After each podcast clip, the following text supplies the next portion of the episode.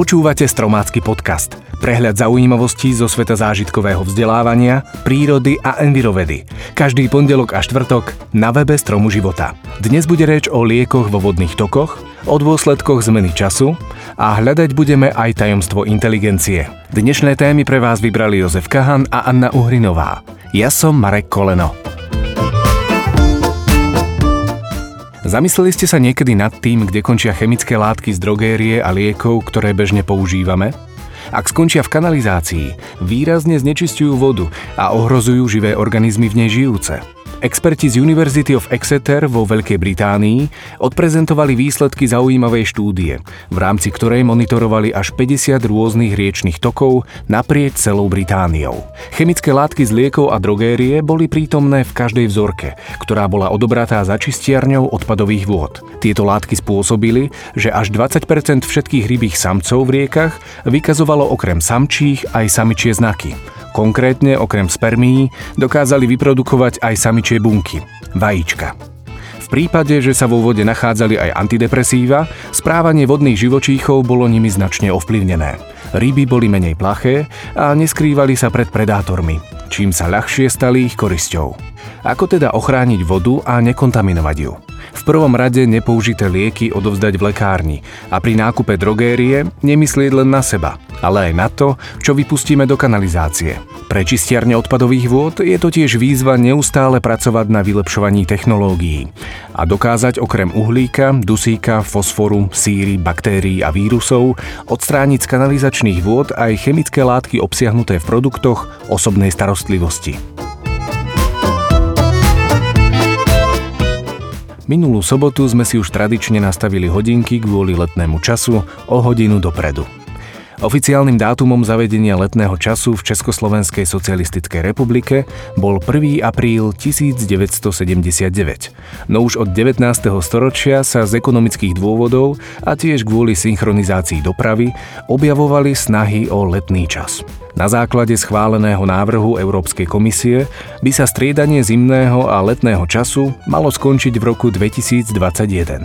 Tento návrh reagoval na minuloročný prieskum realizovaný v júli a v auguste, v ktorom sa za zrušenie striedania času vyjadrilo až 84% Európanov zo 4,6 milióna respondentov.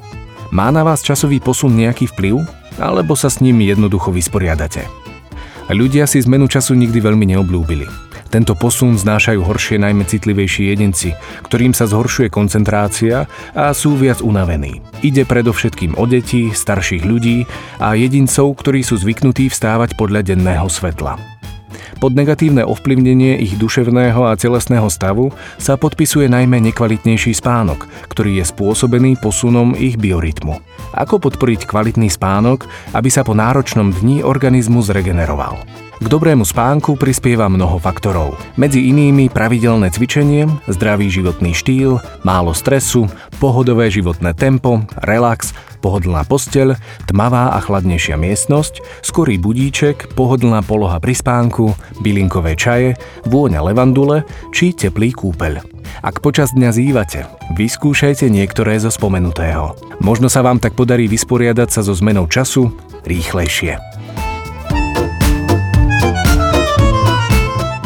Inteligencia vyjadruje istú všeobecnú rozumovú schopnosť, ktorá je predpokladom na primeranú reakciu v situácii, kde nepostačuje skúsenosť.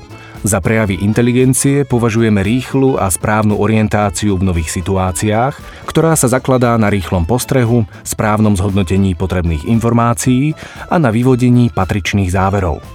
Ďalej je to všímavosť, chápavosť, logickosť, kritickosť, originálnosť, schopnosť odhaľovať jemné, skryté a ťažko postrehnutelné súvislosti a vzťahy, podobnosti a rozdiely. Patrí sem všestrannosť a schopnosť záujmov, bohatý slovník a aj presné, stručné vyjadrovanie. Prvotne sa myslelo, že inteligencia súvisí s veľkosťou mozgu, a teda ľudia s veľkou hlavou by mali byť inteligentnejší. Nie je to tak. Ovplyvňuje ju jednak naša genetika a tiež prostredie, v ktorom žijeme. Na Lekárskej fakulte Univerzity Komenského v Bratislave prebehol zaujímavý výskum, ako ovplyvňuje hormón testosterón inteligenciu.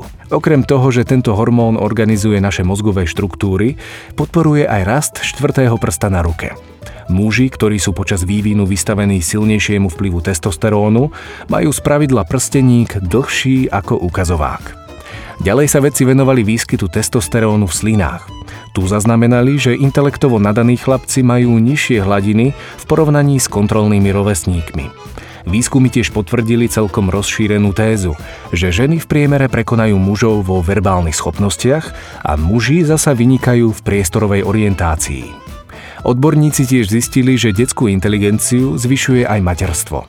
Prítomnosť matky totiž má pozitívny vplyv na nervovú sústavu detí. Zmyslová stimulácia matky pomáha tvarovať a formovať dojča. Taktiež je užitočná pri raste mozgu a jeho zdravého vývoja. K zvýšenej inteligencii detí prispieva aj rozhovor s rodičmi pri stolovaní, prechádzky do múzeí alebo čítanie rozprávok pred spánkom. S Marekom na kolene. Jednoduché tipy a triky. Ak by ste chceli podporiť rozvoj inteligencie svojho dieťaťa, Vyskúšajte abstraktné symboly, ako sú erby obcí, vlajky štátov či obchodné značky. Najprv sa ich s deťmi postupne naučte a následne kladte otázky. Ktoré obce majú v erbe kostol? Alebo na ktorej vlajke je kruh? Po zvládnutí tohto kroku pripájajte k abstraktným symbolom ďalšie informácie. Vyberte tri vlajky a požiadajte dieťa, aby usporiadalo reprezentujúce štáty podľa veľkosti alebo aby zoradilo erby obcí podľa krajov. Ide o formu zábavného učenia, ktorá možno chytí aj vás. Tak, to bolo z dnešného podcastu všetko. Na budúce si povieme o medveďom cesnaku, zobudíme jašterice a vyrábať budeme aj hmyzí hotel. Teším sa na vás už tento pondelok a budem veľmi rád, ak nám dáte aj odber. Ďakujeme.